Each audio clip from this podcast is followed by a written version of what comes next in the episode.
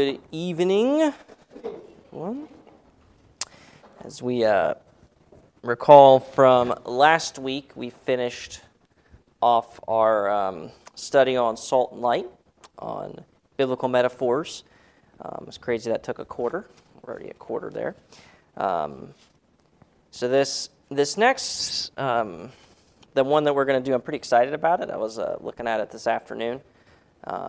Was, we have two different ones to finish out this year's. Um, this is kind of one I was leaning towards. It'll be a little bit different. I will go ahead and tell you that.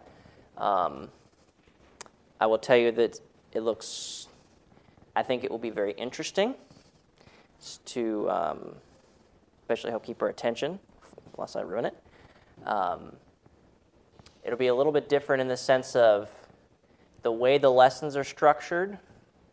They're, the lessons vary in length fair amount. Like there's one that's like seven pages, which would be very quick. There's other ones that are like 23. So they do vary in length. There's definitely a lot of um, personal stories in here from the author, which is pretty interesting. That definitely goes right into the um, leads to the lesson. A lot of personal stories and illustrations um, and lessons. Um, I definitely think it's very pertinent. It's really interesting because um, this the, what we'll be looking at. I guess I should tell you what it is. Is what's on your mind? It's a about discovering the power of biblical thinking, focusing on what's in your mind and getting your mind right. Because what's in your mind is how you act. So it's a, um, a, a, study we'll look at on how to, I'll just read the back here. Because um, our thoughts are the blueprints for our actions. And it says the brain is still much of a mystery to modern science and medicine. Even so, controlling and directing our thoughts is still a mystery to many Christians. God desires to change our thinking as well as our behavior, for our living is always a product of our thinking.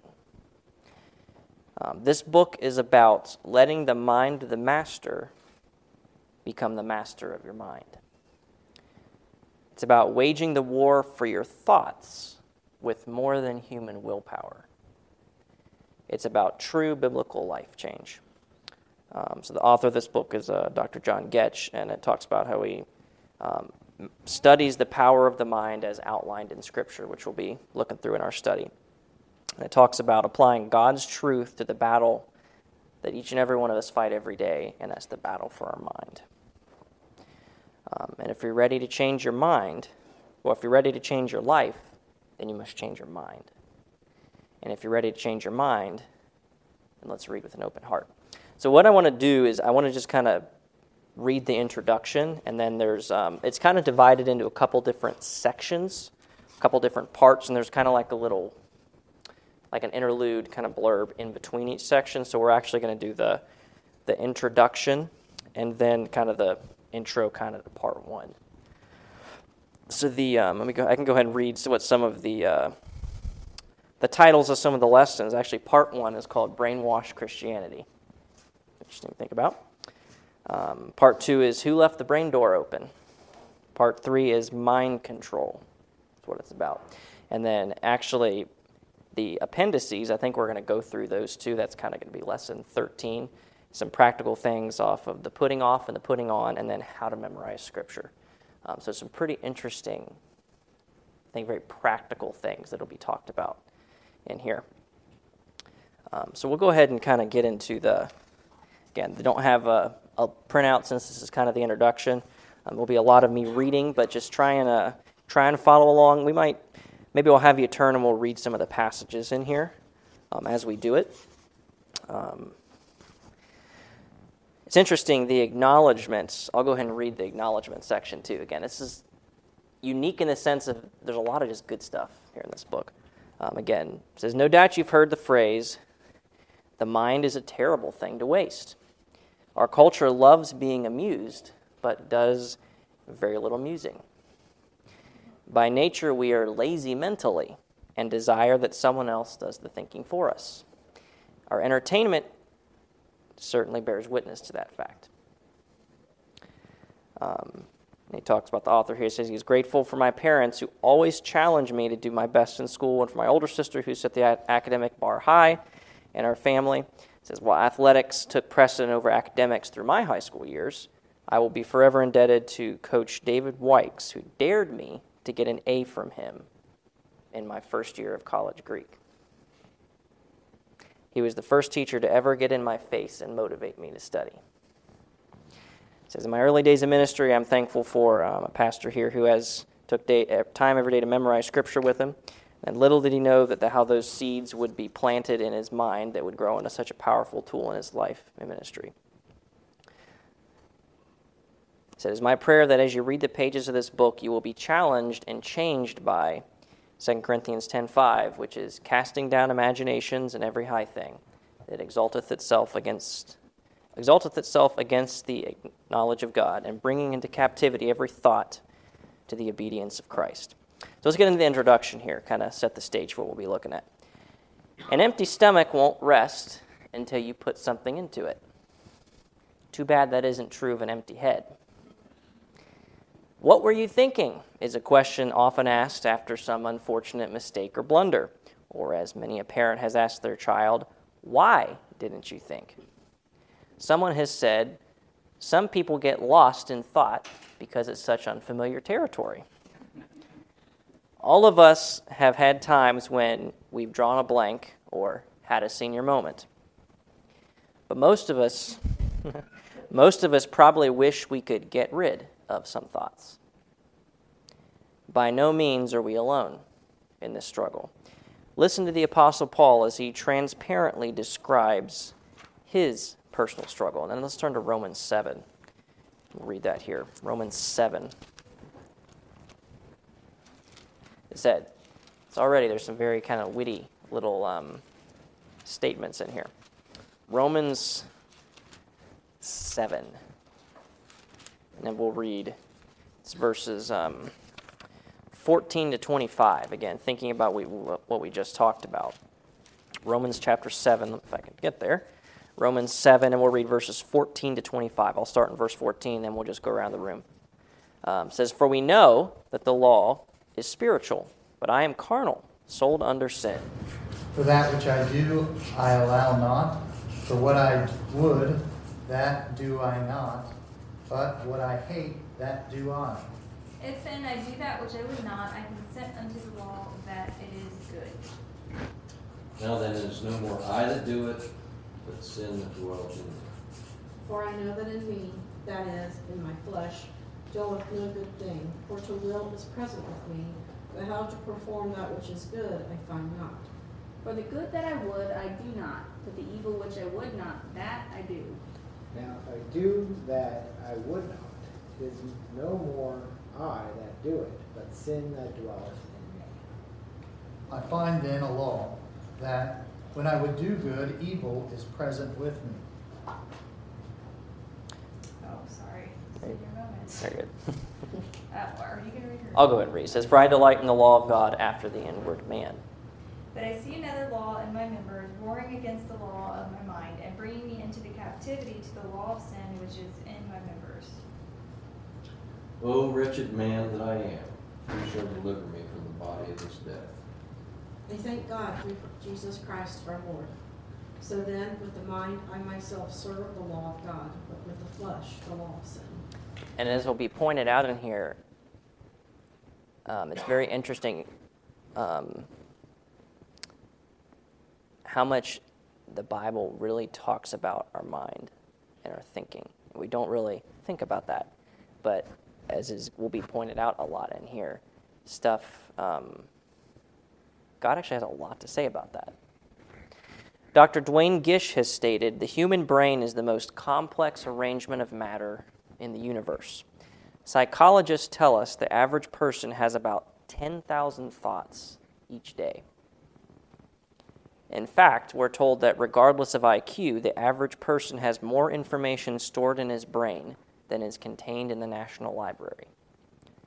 The human thought processes remain a, remain a mystery to science, scientists and psychologists. But one thing is sure how you think will affect the direction of your life. Someone once said, The body manifests what the mind harbors. American writer and poet Thomas Bailey Aldrich said, A man is known by the company his mind keeps. If we're truly honest, we would admit that there are some things we don't like about ourselves, some things we would like to change. Perhaps we recognize that we're prone to be selfish, proud, or covetous. Others may feel they worry too much. Men often admit that they have a problem with their thoughts, while women may concede they hold some bitterness inside. Teenagers might recognize an attitude of anger or rebellion, while older folks may tend to be critical or judgmental. No doubt we all have our besetting sins that seem to be a target for Satan's fiery dart. But what can we do about it? We often hide behind some deadly euphemism saying, it's just the way I am, or my dad was the same way, or I'm too old to change now.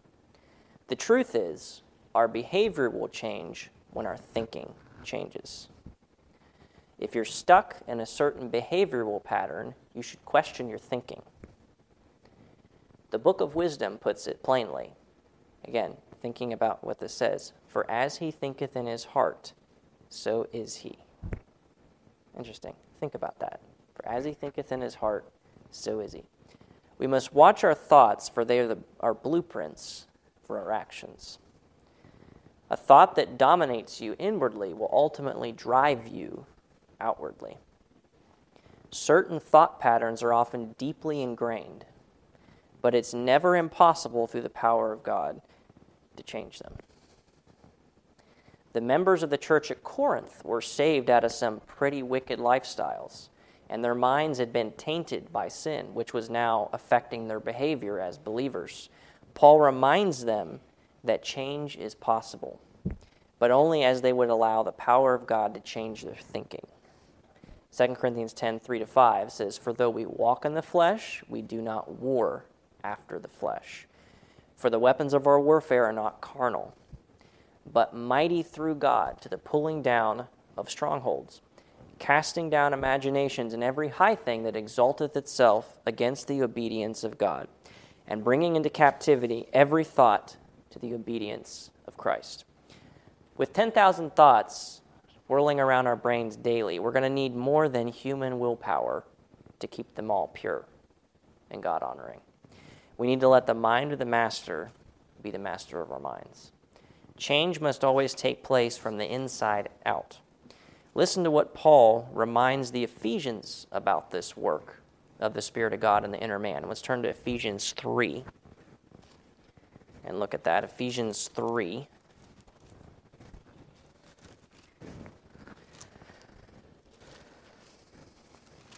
Ephesians 3, and then verses 16 to 20. I don't remember where we stopped. Let's start, Katie. That he would grant you, according to the riches of his glory, to be strengthened with might by his Spirit in the inner man. That Christ may dwell in your hearts by faith, that ye being rooted and grounded in love. I'll go ahead. May be able to comprehend with all saints what is the breadth and length and depth and height. And to know the love of Christ, which passeth knowledge that ye might be filled with all the fullness of God. Now unto him that is able to do exceeding abundantly above all that we ask or think, according to the power that worketh in us. I know what you're saying. Everywhere we go and everything we see in our present culture is stimulating us to think the wrong thoughts. We'll talk more about this stimuli later in this book, but for now, claim the promise of God's word. Then turn over to Philippians 4. 6 to 9. So read Philippians 4, 6 to 9, if you want to go and start in verse 6. Be careful for nothing, but in everything by prayer and supplication with thanksgiving, let your requests be made known unto God. And the peace of God, which passeth all understanding, shall keep your hearts and minds through Christ Jesus. Finally, brethren, whatsoever things are true, whatsoever things are honest, whatsoever things are just, whatsoever things are pure, whatsoever things are lovely, whatsoever things are of good report, if there be any virtue, and if there be any praise, think on these things. Those things which ye have both learned and received and heard and seen in me do, and the God of peace shall be with you. But you notice talks about minds, your mind in there, and then think on these things. A lot of it really has to do with your thinking.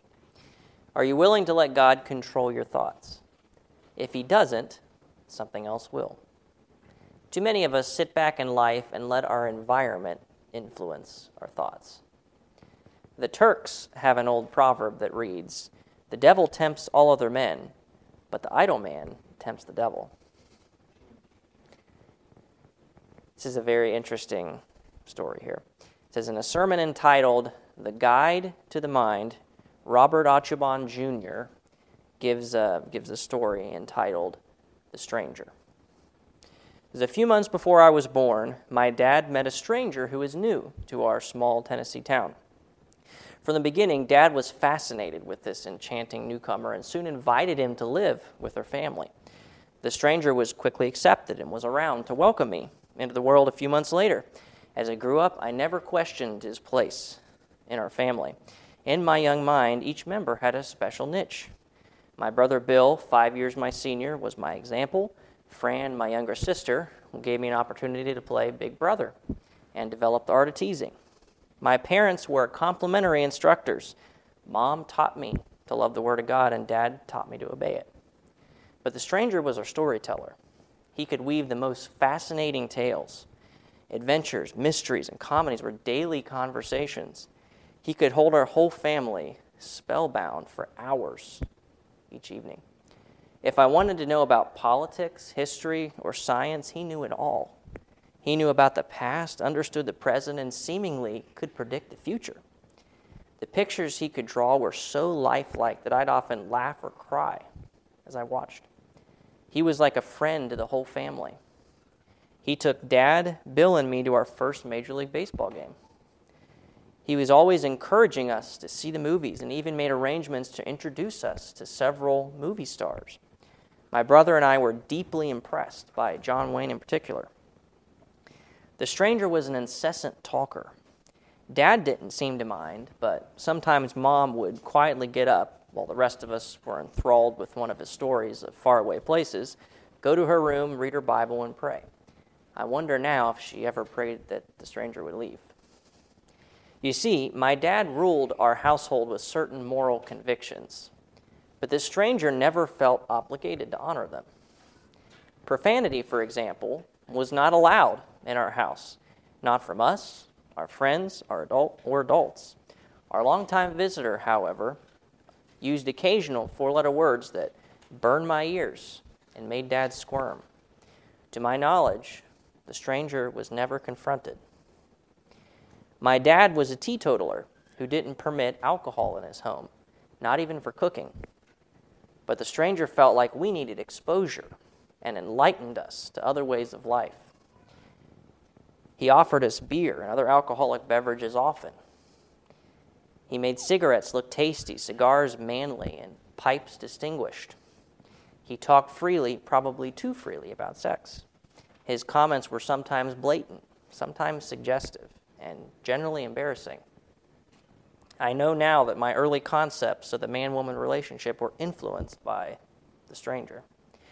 As I look back, I believe it was the grace of God that the stranger did not influence us more. Time after time, he opposed the values of my parents, yet he was seldom rebuked and never asked to leave.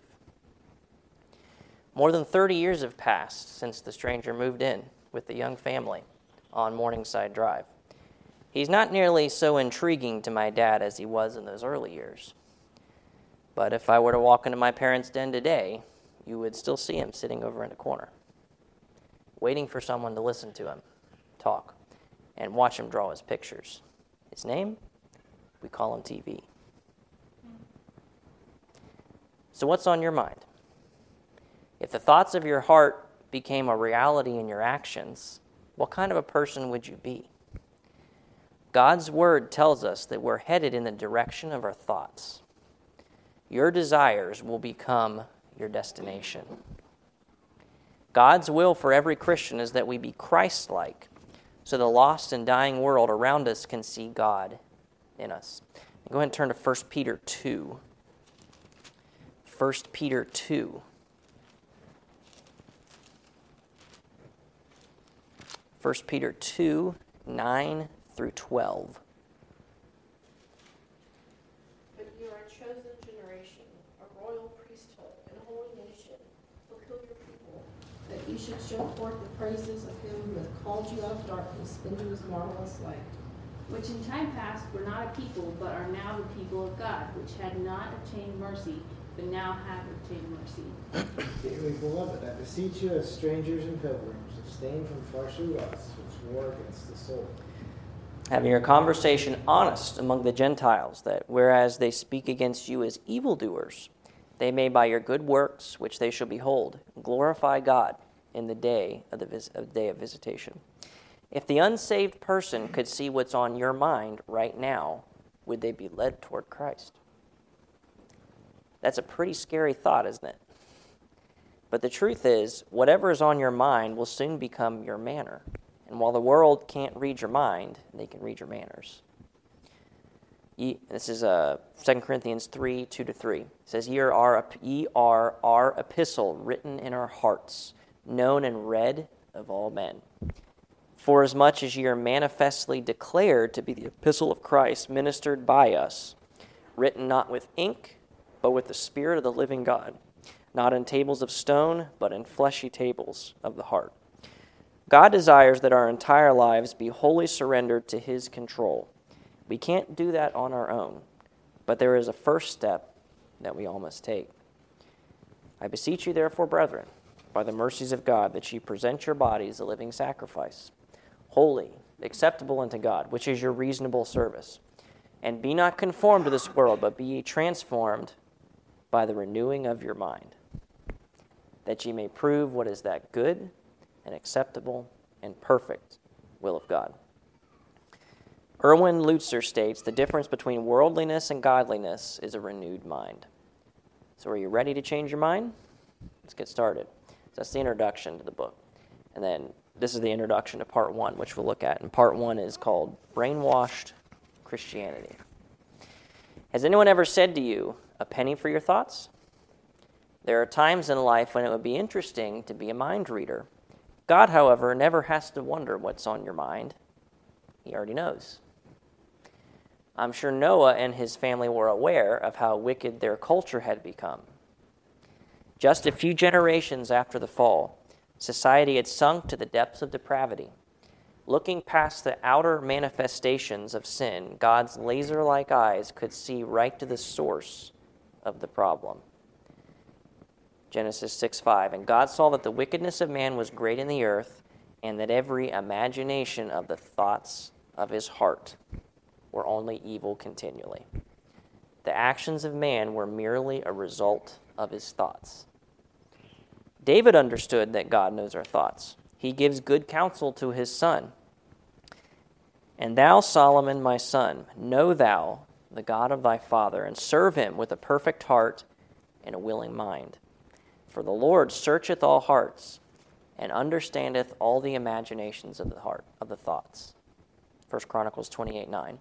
We think we can conceal our thoughts, and we are pretty good at masking them.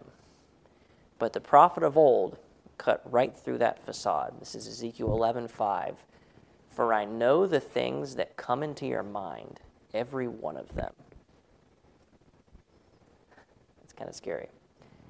We, ne- we have never had a thought, a desire, a motive, an attitude, a whim, or a dream that God didn't clearly know.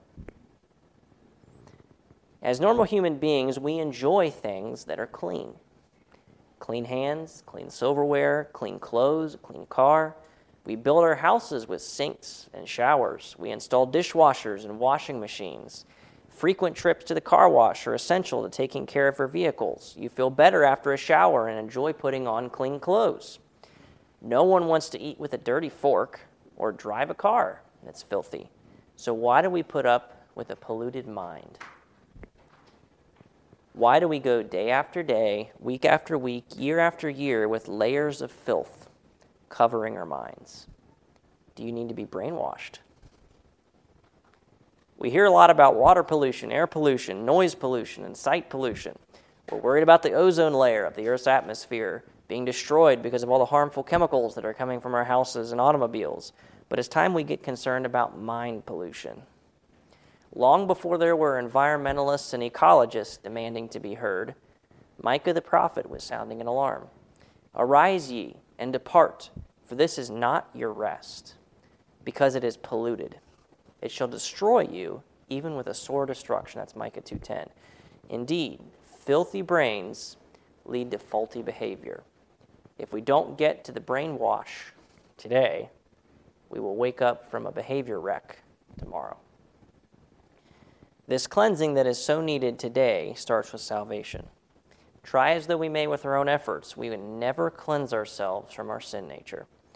We are all as an unclean thing, and all our righteousnesses are as filthy rags, and we all do fade as a leaf, and our iniquities, like the wind, have taken us away. That's Isaiah 64 6. A thousand moral deeds and a million religious rituals can never wash away the sin in our hearts. Initial cleansing from sin can only come through the person who declares, Come now, and let us reason together, saith the Lord. Though your sins be as scarlet, they shall be white as snow, be as white as snow. Though they be red like crimson, they shall be as wool. The blood of Jesus Christ that was shed on Calvary's cross is the only cleansing agent for sin. How much more shall the blood of Christ, through the eternal Spirit offered himself without spot to God, purge your conscience from dead works to serve the living God? The Christians at Corinth knew all about the truth of William Cowper's hymn long before it was penned. There is a fountain filled with blood, drawn from Emmanuel's veins. And sinners plunged beneath that flood lose all their guilty stains. This is 1 Corinthians 6 9 to 11. It says, Know ye not that the unrighteous shall not inherit the kingdom of God? Be not deceived, neither fornicators, nor adult idolaters, nor adulterers, nor effeminate, nor abusers of themselves with mankind, nor thieves, nor covetous, nor drunkards, nor revilers, nor extortioners shall inherit the kingdom of God. And such were some of you. But ye are washed, but ye are sanctified, but ye are justified in the name of the Lord Jesus and by the Spirit of our God. If you've never experienced the joy of having your sin forgiven. Call upon Christ today. His blood has the power to cleanse you of your sinful past and give you eternal life heaven. As children of God, we are not exempt from allowing the filth of sin to stain our lives. Positionally, we've been cleansed by the blood of Christ and are before God justified from our sin. But practically, we're still battle on a daily basis the pollutions of this old world. King David had succumbed to the temptation of sin. Lustful thoughts led to adultery, deception, and even murder. This is a sad state of affairs for a man after God's own heart. David knew where to go for cleansing. He cries from the depth of his soul, Have mercy upon me, O God, according to thy loving kindness according unto the multitude of thy tender mercies, blot out my transgression. Wash me throughly for mine iniquity, and cleanse me from my sin. That's Psalm 51, 1 and 2. Is it time for a brainwash? Is God inviting you to cleanse your mind as he did the city of Jerusalem? Jeremiah 4:14 says, "O Jerusalem, wash thine heart from wickedness that thou mayest be saved. How long shall thy vain thoughts lodge within thee? How much longer will you go with your mind filled with empty and wicked thoughts? Remember, if God isn't in control of your mind, you will soon lose control of your manners. In the latter half of Acts 17, we find the Apostle Paul making his way to a place called Mars Hill. As he arrives, he observes these intellectual people steeped in pagan pluralism. They had altars for every kind of god you could think of. They had even erected one to the unknown God. It appears that their intellectualism had caused them to stop thinking. It reminds me of the dad who bought a bicycle for his son. After opening the box and looking at the large booklet of instructions on how to assemble the bike, he was totally confused. For the life of him, he couldn't follow the step by step instructions outlined in the manual. Finally, he sought the help of an old handyman who lived next door. The old fellow picked up the pieces, studied them, and then began assembling the bicycle. In a short time, he had it put together. That's amazing, said the dad, and you did it without even looking at the instructions. Fact is, said the old man, I can't read. And when a fellow can't read, he's got to think. A lot of people today are professing themselves to be wise, and they've become fools. Romans 122. Paul challenges these intellectuals on Mars Hill to start thinking correctly. The brainwashed person will come to four realizations, and then that's lessons one, two, three, and four. Which that's the realization of a created mind. Lesson two is the realization of a changed mind. Lesson three is the realization of a conscientious mind. And number four is the realization of a captured mind. So again, um, we'll pick up with, with lesson number one, chapter one, um, tomorrow. But um, hopefully you can see it's, it is really interesting when we sit down and really pay attention to it of how much God has to say about our mind and our thinking and our thoughts. Remember that verse in Proverbs, for as he thinketh in his heart, so is he. Um, so I say that's definitely something that kind of stood out to me already, just kind of been looking at it, is how much God puts an emphasis on that, how it's so easy to kind of just not think. Do not muse about that. But, and any other thoughts on anything so far? Kind of hits a little home on some things so far. But um, any thoughts from anybody? No, we didn't have questions or anything per se, but it's a uh, a lot to think about. can make all kinds of puns and jokes about this now, on that, but ten thousand thoughts a day. That's a lot to think about. Let's go ahead and pray. Lord, we thank you for um, thank you for the lesson and, and the study that we're about to about to embark on, and and how much of it is focused on on our mind, and really, when we think about it, how much you have to say about our mind and our thoughts, and again, here controlling our thoughts, which kind of yes and kind of no, because again, 10,000 thoughts a day, we can't humanly keep track of that. But again, it's having your mind, letting the mind of the master be the master of our minds. And as we go on the study, I, I pray that it would, it would bring change into all of us in areas that we need it in, which is um, maybe some common ones, but then probably some different ones for, for each and every one of us. And just as your principles from your word are brought out, that it would, um, again, you'd point things out to us that we need to change and to, to change our to change our thinking, which then manifests itself in our actions. And I pray that you give us safety and bring us um, back home together, uh, back to our homes, and then bring us back together again on Wednesday. In Jesus' name, amen.